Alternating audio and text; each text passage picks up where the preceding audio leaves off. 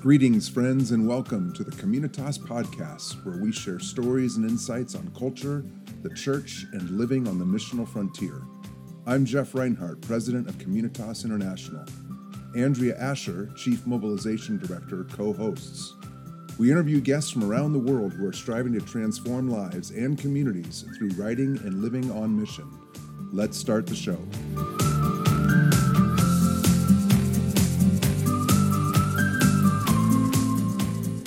Well, welcome everybody to another episode of the Communitas podcast. And today, uh, Joy Preston and I are having conversation with Brenda Renderos.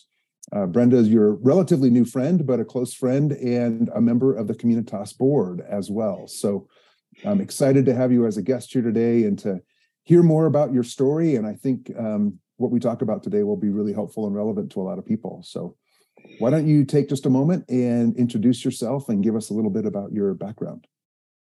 Well, thank you so much for taking the time to, to talk with me. I'm really looking forward to our conversation. Um, my background so, what I'm currently doing is I am a soul care coach. I operate as a soul care coach, which is very similar to a spiritual director. We've mm-hmm. just taken maybe slightly different paths in um, our training. I am almost done with my certification through the International Coaching Federation. I'm just about there. Um, but my background has been in ministry. I was a on staff at a church as a ministry leader. Um, I've grown up in church, served in church, um, volunteer on staff. And so I'm really just trying to bring all of those experiences together to uh, just create safe spaces that are also challenging for those who just need that right now and whatever it is that they're going through. Um, so I am also married, been married for 28 years. I'm the one that always forgets. They usually yeah. make they, they usually joke with the husband that he forget. I'm the I'm the one.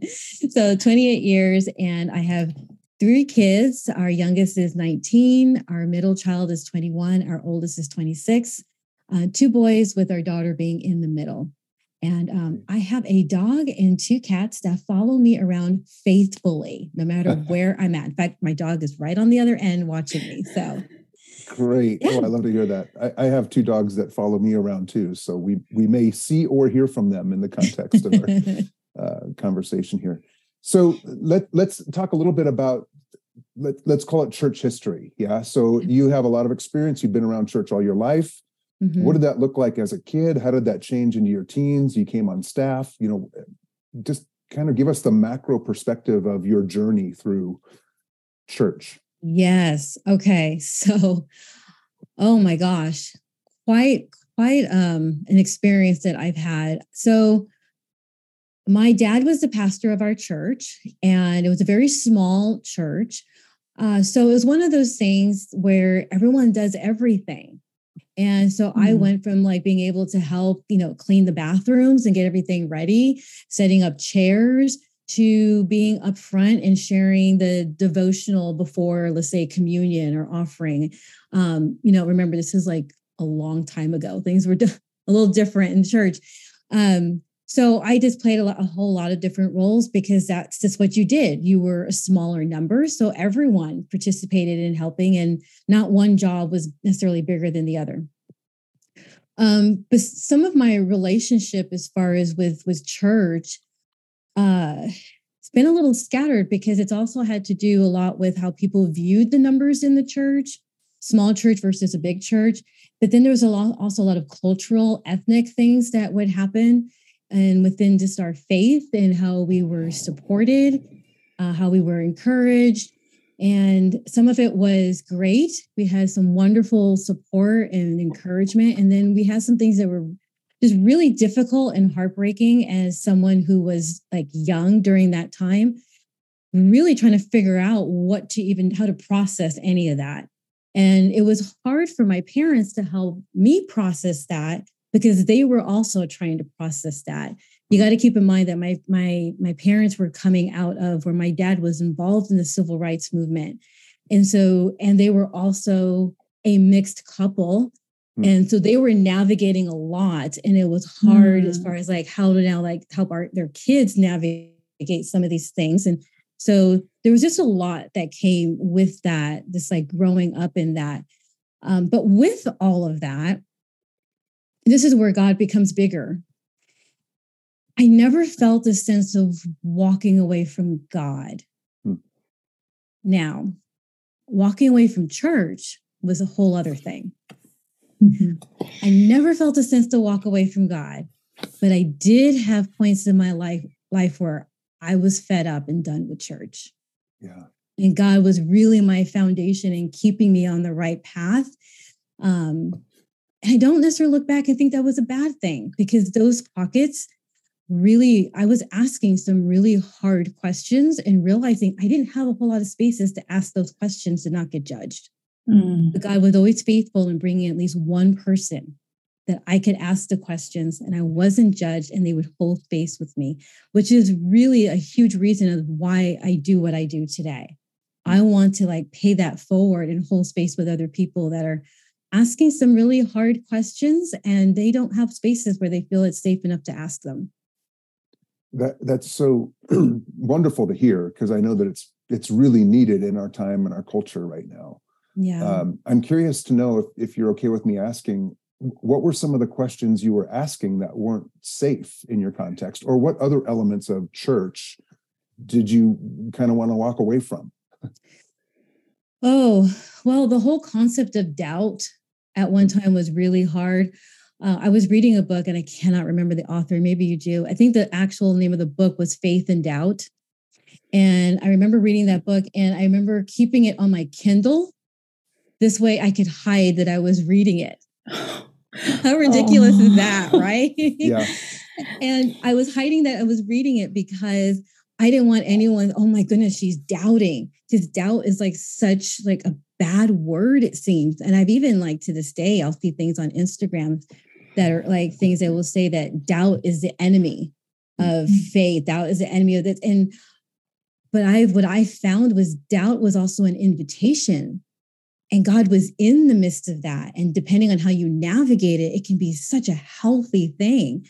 Um, so that was something where if I had doubts, it was really hard to be able to talk about it without things being thrown back at me that I just need to have more faith, that I should know better or whatnot. The other parts of church culture that were hard was the whole serving aspect. Hmm. Um, you serve and you serve and you serve and for in my for my context what it felt like is if i was no longer giving what was being asked of me all of a sudden the phone would go silent. So then it made me question this place of community. And as much as we talk about community is this really a community or is this transactional? I give you what you want and now you will give me community. And mm. that was really really hard for me to to like kind of wrap my head around. Um, and then the other part of how they how we looked at serving, and I'm saying we because I also worked within the church, so I have to include myself in this. You know, we look at serving and we tend to think that the, the really only valid way of serving is if you're serving within a formal ministry within the four walls of the church. Mm-hmm. right and we get a little, little bit of lip service to someone who says like but no i feel my ministry is like at my job because i do this. And we'll say oh yeah no absolutely. We love that you're doing this. And hey so are you going to sign up for like kids ministry over here? Are you going to show up for you know this outreach we're doing? And and they literally just said that this is their like so it's like we're, we're kind of giving lip service to saying yes what you're doing is ministry but to really put a bow on it, you need to be in this context over here. And so that was hard for me too, because I'm seeing people around me and I know the kind of work that they do. And they are literally on the front lines. And they're trying to figure out how do I show up in this space that I'm in? Some places where I can't say the name of Jesus I still have to figure out how to show up. My heart is bleeding for the people that I'm working with or that I'm managing or whatnot. And and so many didn't have any kind of support. And every time you would talk to them, they would think like, yeah, I just got to serve more in ministry. And I'm thinking, what do you look at what you do Monday through Friday? Are you kidding me? So those aspects were really were really hard for me to like to, to figure out. And so I would say that was probably the hardest part. And then a little bit later in life, um, the the race factor started to come into place, hmm. and you know, trying to navigate what does diversity actually look like in the body of Christ? What does diversity look like in church? Is it just about when you go to church and you see a, a lot of people that look different than yourself? Does that mean it's truly diverse? And then when you're behind the scenes, then you got to look at okay, you have all these people who are coming to church and they all look different, but what does the staffing look like? And the example that a friend of mine gave me and I really liked was it's like the like you think of a party. And there are those who are invited to the party, right? And then there are those who are not just invited to the party, but they're encouraged, they're encouraged to participate, to dance in the party. Mm-hmm. Okay. And then it's not just those who are invited and encouraged to dance in the party. There are those who are now um, given opportunity to help plan the party. Then that's when you start to get into true diversity. It's not just showing up and you see all these different people that are there, but what does their voice actually look like in the forming of this thing that we're calling our own, that we're calling family, we're calling our community? Um, that really started to become much more challenging for me, uh, probably like in the last five, six years. Hmm. Hmm. Yeah, I'd like to d- dive maybe a little more into that in, in, just a bit. You you mentioned the word community there a moment ago. Um, my generation, we we did such a good job of establishing the local church as the place to go to get dispensed religious goods and services right and and with that came all of these expectations on people attending that they have to behave a certain way now in some cases behavior can be matched by all kinds of things but in that context it's well if you're going to be here and belong well then you better serve here which is part of your behavior so yeah. it became this transactional expectation right. kind of thing. You know, it's no wonder to me that so many leaders of churches, not just senior pastors, leaders at all levels of uh, of the local church, burn out. Yep. Uh, and and they're trying to, in some ways, refine their way. Um, mm-hmm. So you've experienced that both personally, but you also have been working with groups of people who find themselves in that situation. So speak a little bit to that and how people are finding true community and what that even looks like. Yeah, I think the whole conversation about community is there's a lot of questions and there's probably more questions than answers right now. At least that's what I'm experiencing. You know, for me, when I resigned, you know, I resigned for very specific reasons. I, I made a promise to my family, uh, my husband and my kids, and they were a little younger, my kids, when I started formally working at the church. And I made a promise to them that I would never give more to others than I would give to them. Mm. And just by the nature of knowing how it was for me growing up as a preacher's kid, you see other things play out. And so that was that was really important to me. And then there's a, a point we reached in our family that um, you know, one of our kids, our youngest, just really needed more structure. There was a lot going on uh, he he's adopted as well, and so there were just a lot of things surrounding that. And so I resigned. The thing is with with God though is like I I can only see in part, right? He or he knows the bigger plan there. So I resigned for those reasons, and I honestly believe he had so many other things going on there. And as I stepped away from that structure, I started to feel my spirit come back to life. And I didn't even really know that I needed that I hmm. had no idea that I needed that. And my creativity came back, and just so much started to come back to life. And community started to look a little different for me. And it was like it was spread out in so many different places. And I just started, the boundary started to come down a little bit. And I started to look for spaces where they were willing to like wrestle with things that were uncomfortable, we'll play on the fringes a little bit. And what I have found with those um, certain conversations that I've had or my husband and I have had with other people with community and the church is they are recognizing certain things, they're understanding the transactions that are there, but they feel a little locked in hmm. Because either they're still on staff there or this is all they've known or they're maybe a little nervous to think outside of this context. It's like, it's almost like we've just been so indoctrinated to think one way about church. It can be terrifying to think a, a completely different way. And so they have there's these questions. And so what I have found is that more that my husband and I just share our experience and our stories of interactions that we're having, that speaks for itself. And some of the re- reactions and responses that we're getting is this more of like sort of this deep sigh of, ah, oh, that must be nice. And at that point, you can say, and that can be for you too.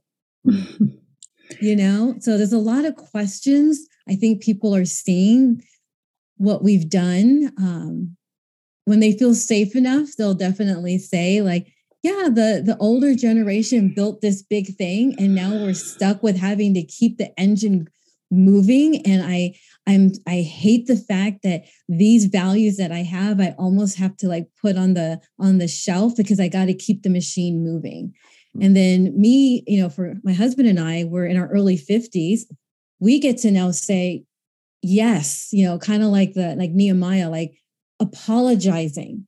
We created this, yes. Mm-hmm. We also want to bring change. So trying to bring that healing aspect and acknowledging this how can we be a part of change? We want to hear you. We want to see you. We want to partner with you. Mm. Uh, that takes time. If you got to build some trust there. Oh my goodness, that is just such a beautiful, beautiful picture. It's like an invitation to decentralize mm-hmm. faith. Yeah. Not behind four walls. No. And then like our friendship groups now, um, you know, we still have friends who are, are on staff at the church where I was on staff on with. Um, but we've made some friends at another church, like, you know, down the way, much smaller. Uh, they're not interested in getting big, big building. They're more interested in like spreading out smaller groups and they're more interested in using their resources to fully invest in their people there. Um, and so we've made some friends over there and I've been able to do some work with them. We have a racial reconciliation small group we're a part of, and they're all in different churches. Hmm. There's another church that you know we get we connect with some people over there. We're part of a civil rights tour. We have all these different pockets, and I just love that it's just not all one, under one big umbrella. Mm-hmm. And each one worships a different way each one has a different focus, what they're being called to. Um, there's some like maybe some differences that could be there, but that's what keeps us growing. You know, mm-hmm. you talk mm-hmm. about iron sharpening iron, right? Like, but if you if you're always the same, like I don't understand how you can always you can grow. I need somebody that's going to challenge my way of thinking. Ask right. me what I mean by that. You know, when I make a comment, you know, come on, please. Like, I, you know, see, hearing amen all the time is great, but I, I want to hear the, but what if? That's mm-hmm. good too. Mm-hmm. That's good. I, I was talking to my youngest daughter last night. She's 24 years old. And she said, Hey, dad, somebody approached me yesterday and asked me if I was a Christian. And then she just kind of left it at that, like, oh, okay, well, how did you how did you answer? And she ended up saying, um, I am a spirit filled person who follows Jesus. Oh, I love that. Right. And I was like, oh, that is brilliant. I love how you answer. How I would have answered it was with a question. Well, what do you mean by Christian? Yeah. Mm-hmm. you know, yep.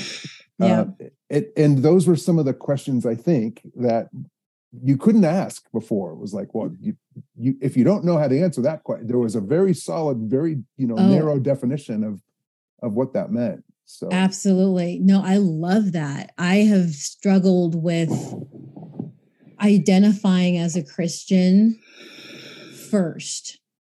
Yeah. Um, I would never deny it, 100%, never deny it. Sure. But I have struggled with because it, depending on who you're talking to, it could come with some baggage. Right.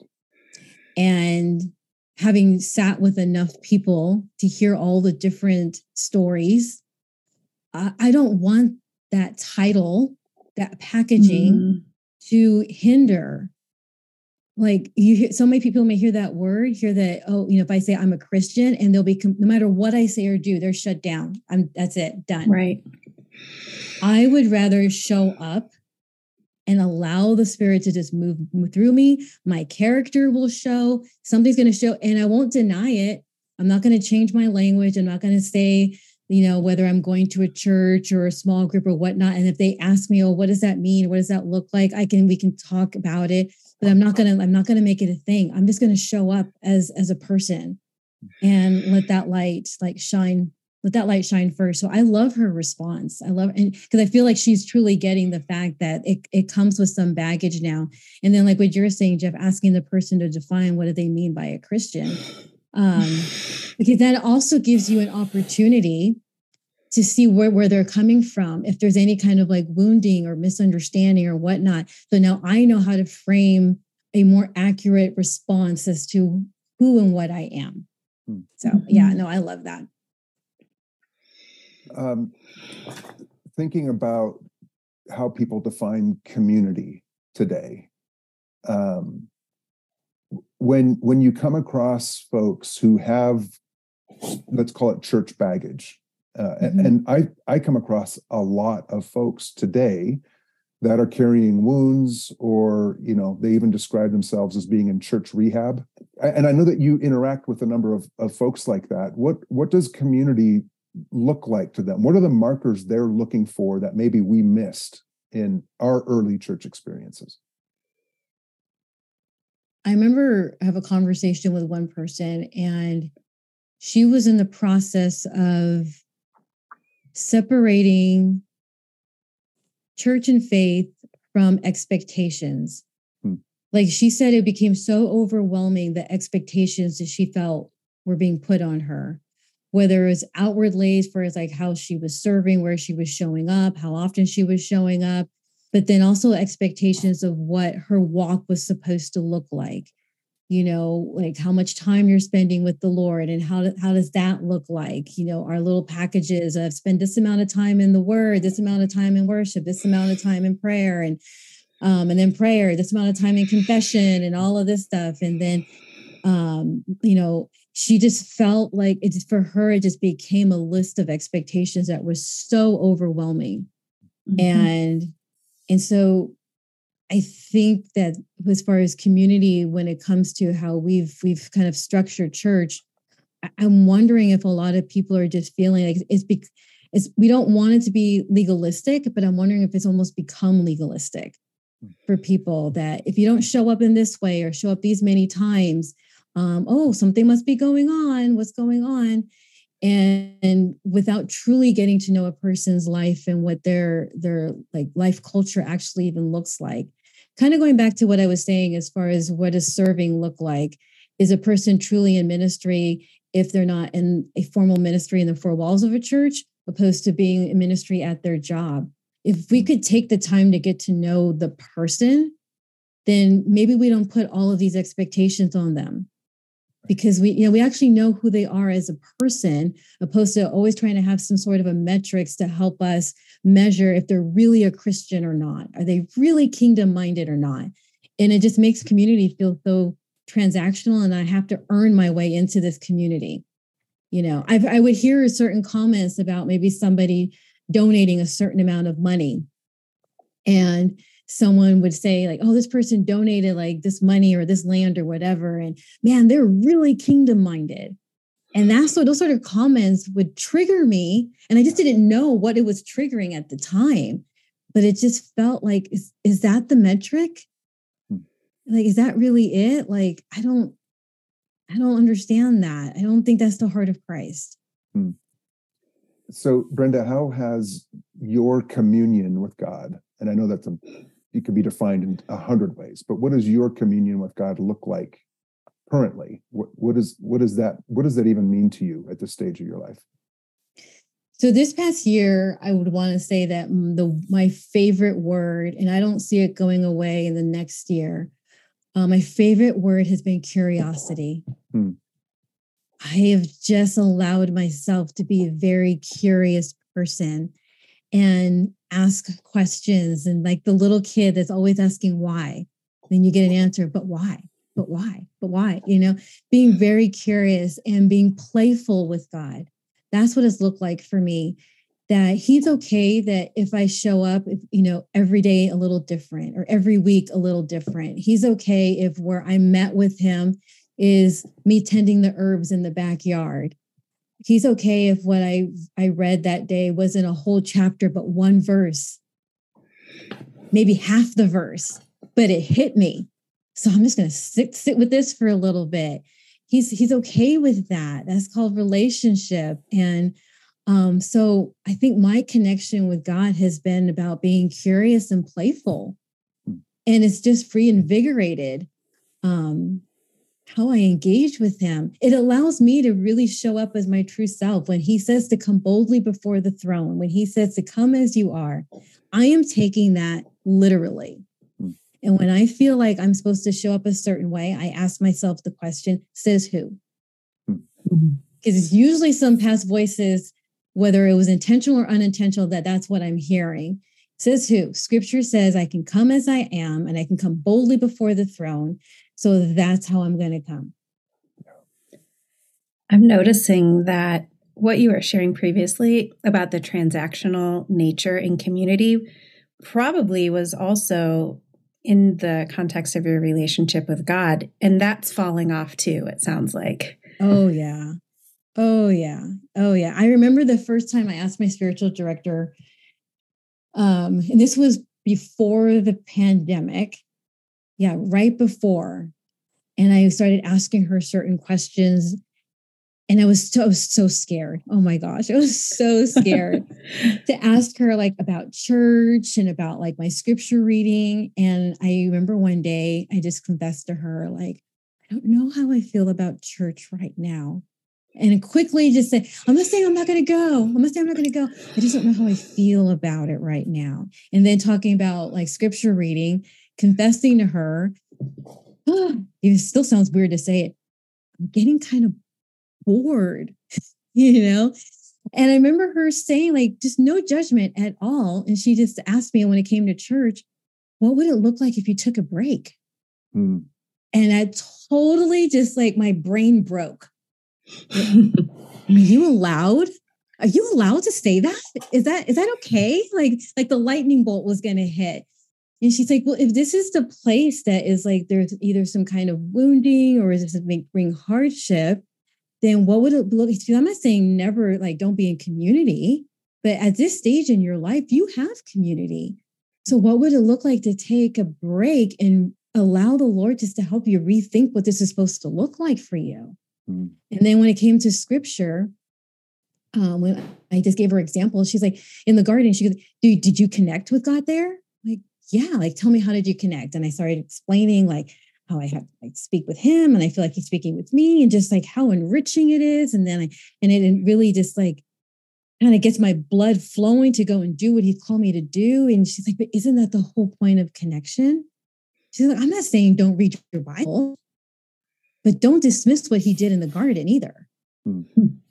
That was like the first place that I ever had mm-hmm. to, to be able to ask the questions and to have a little bit and let those things start to really break off of me as far as expectation and transaction. Wow, that is so freeing. I'm so glad that you got that word um, from your spiritual director. And, and, it, and it's funny too how we sometimes would think, oh my gosh, you're a spiritual director. You can't say that what kind of spiritual director are you? yeah. um, and the answer is, of course, a really good one. Yeah. yep. Yeah. Absolutely. Yeah. Oh, fascinating. So we've talked a little bit about the church gathered in a more traditional sense. Mm-hmm. Um, which is important. Community is critically important, and the church Absolutely. gathered is critically important. Um, and there's also the importance of the church sent. And, and, I think for a long time, maybe we've put too much emphasis on the gathered and have kind of forgot the the sent part. Mm-hmm. Um, I'm feeling like next generation folks are looking for the experience of what it means to walk by faith, not just go and sit in some gathering. Yeah. Yeah. Um, so, how has your thinking about what we've traditionally called mission or serving the world or, or however we want to term it how has that shifted for you and then you know explain what what attracted you to communitas so I think we really got the ball moving with Communitas and then just having a more missional mindset was the sort of the icing on the cake was the pandemic when everything shut down. Mm-hmm. And there's some crossover here.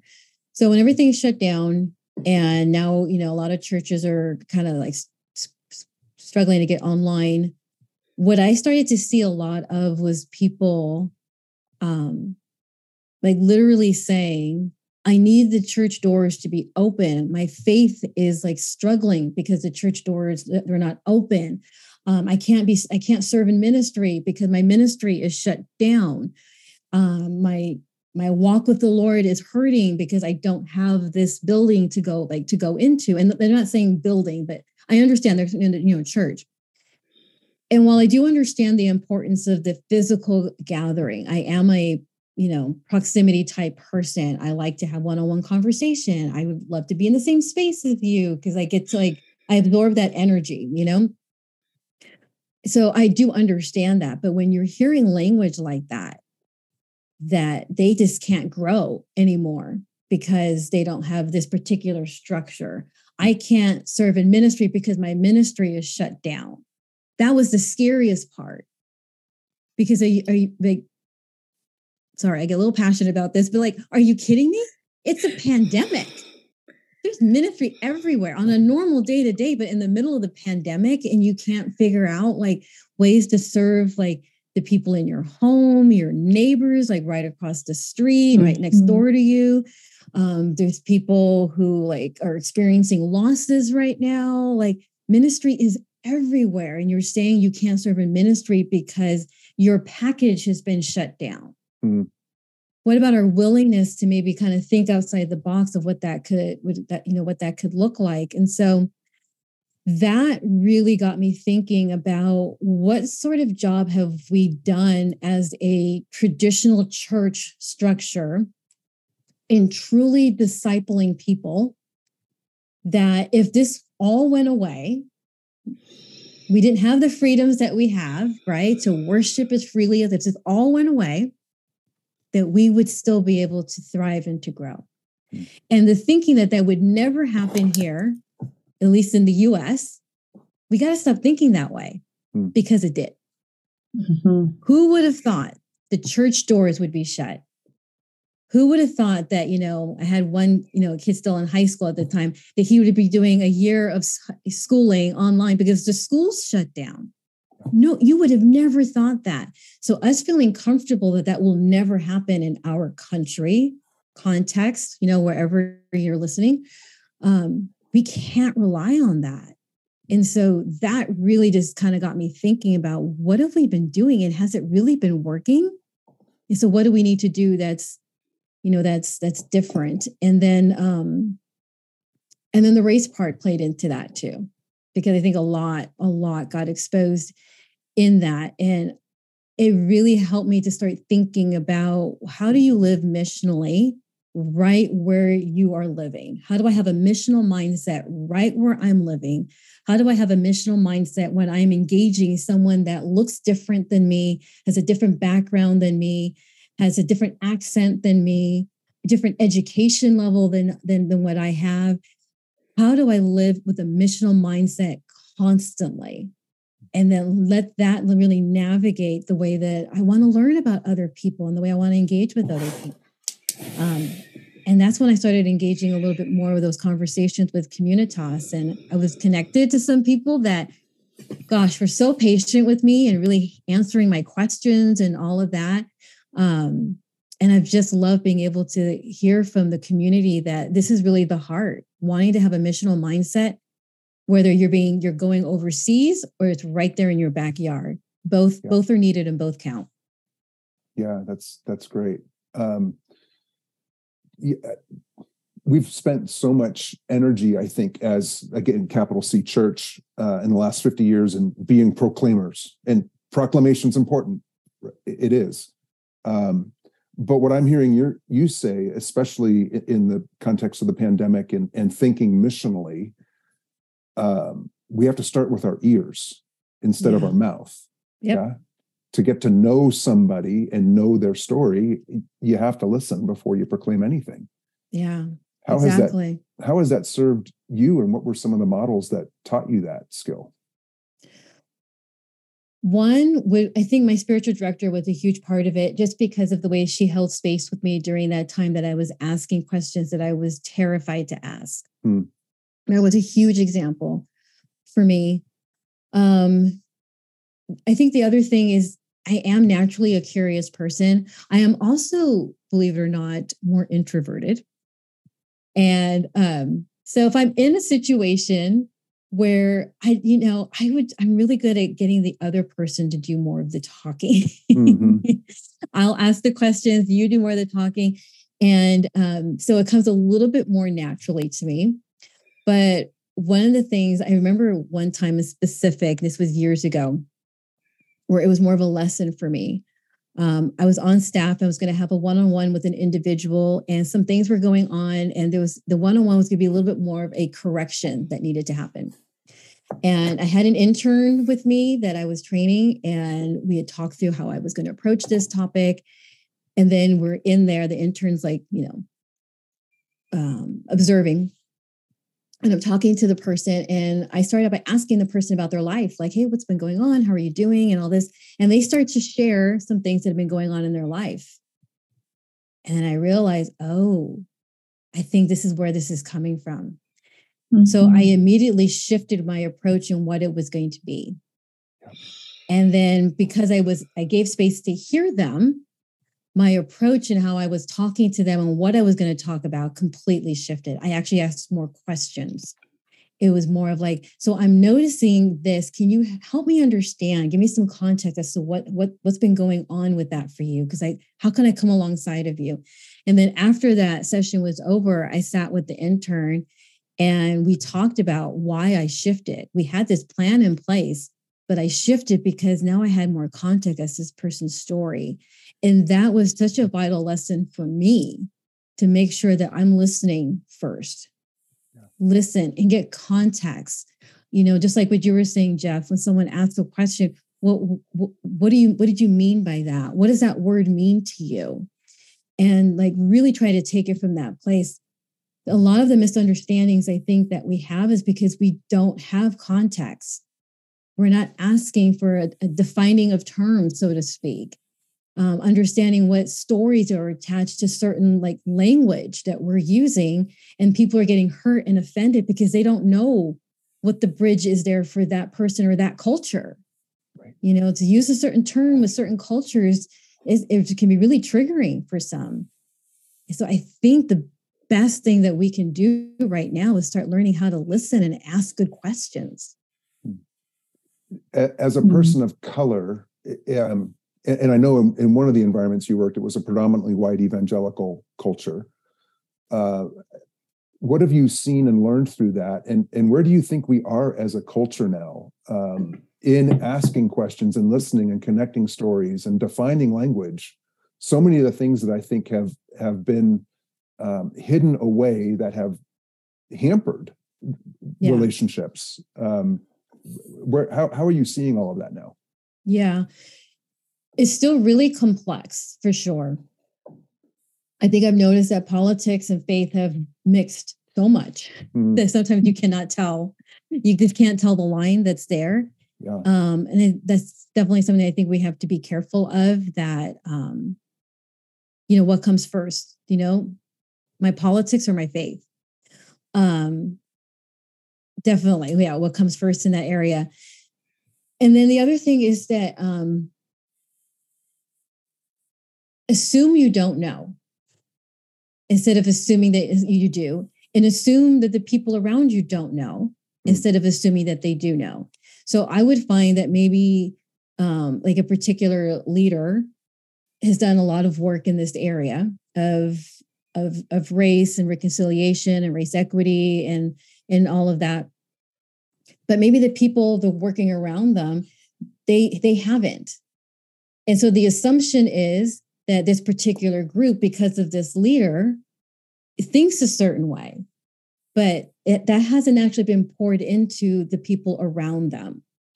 And so I think we need to just make sure that just because I think a certain way and I'm working in certain areas, I can't assume that everyone around me understands that and has the the language for it and the training for it. I need to be able to ask those questions if they understand what it is I'm doing and why I'm doing it and then help bring them along. I mean, isn't that best part of discipling, right? Where you uh, like or mentoring, you allow the person to see what you're doing, right? That's the first stage of it. You you demonstrate what you're doing. Then the next stage is you do it alongside of each other so they mm-hmm. can ask questions. And then the next stage is like you let them go. You're always there to give them support, but you let them go. Yeah. And they're going to do it the way they're supposed to do it for them. So I think that's probably one of the things that I'm realizing is that there are certain people where I know, I know they're down with the cause, so to speak, you know, but they have not passed that on to the people around them. And there's an assumption that somehow they just get it. Wow, that's a great word. That's encouraging.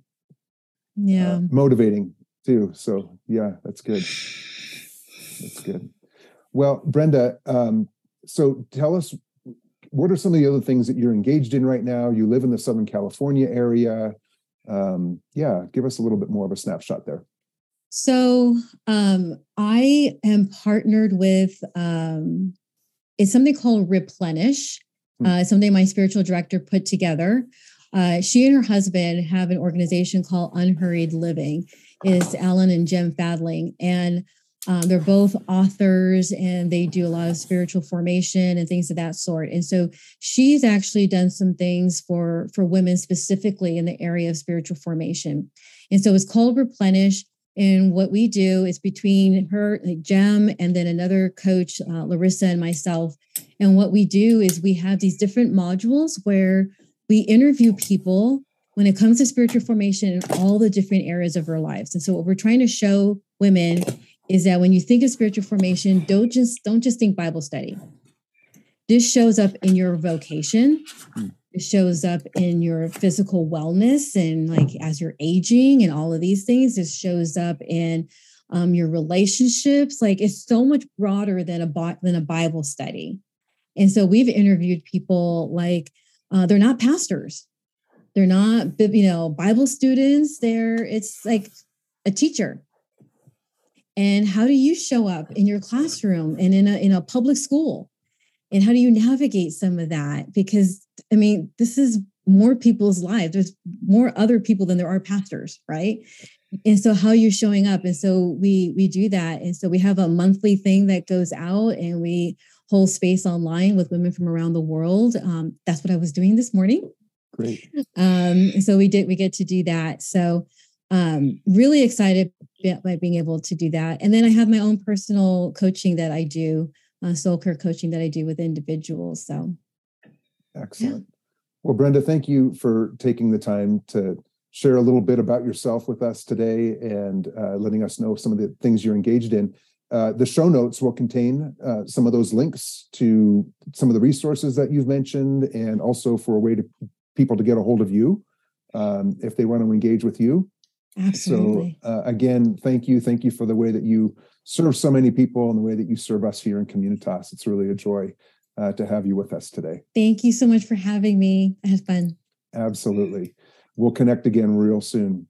Okay. So, for all of you who are listening here today, uh, we hope you enjoyed this podcast. And if you liked it, please let us know by leaving a, a rating of the podcast and share it with your friends, if you will. We're available on all the major podcast platforms, so you can find us however you're engaging uh, with your media. So please do so.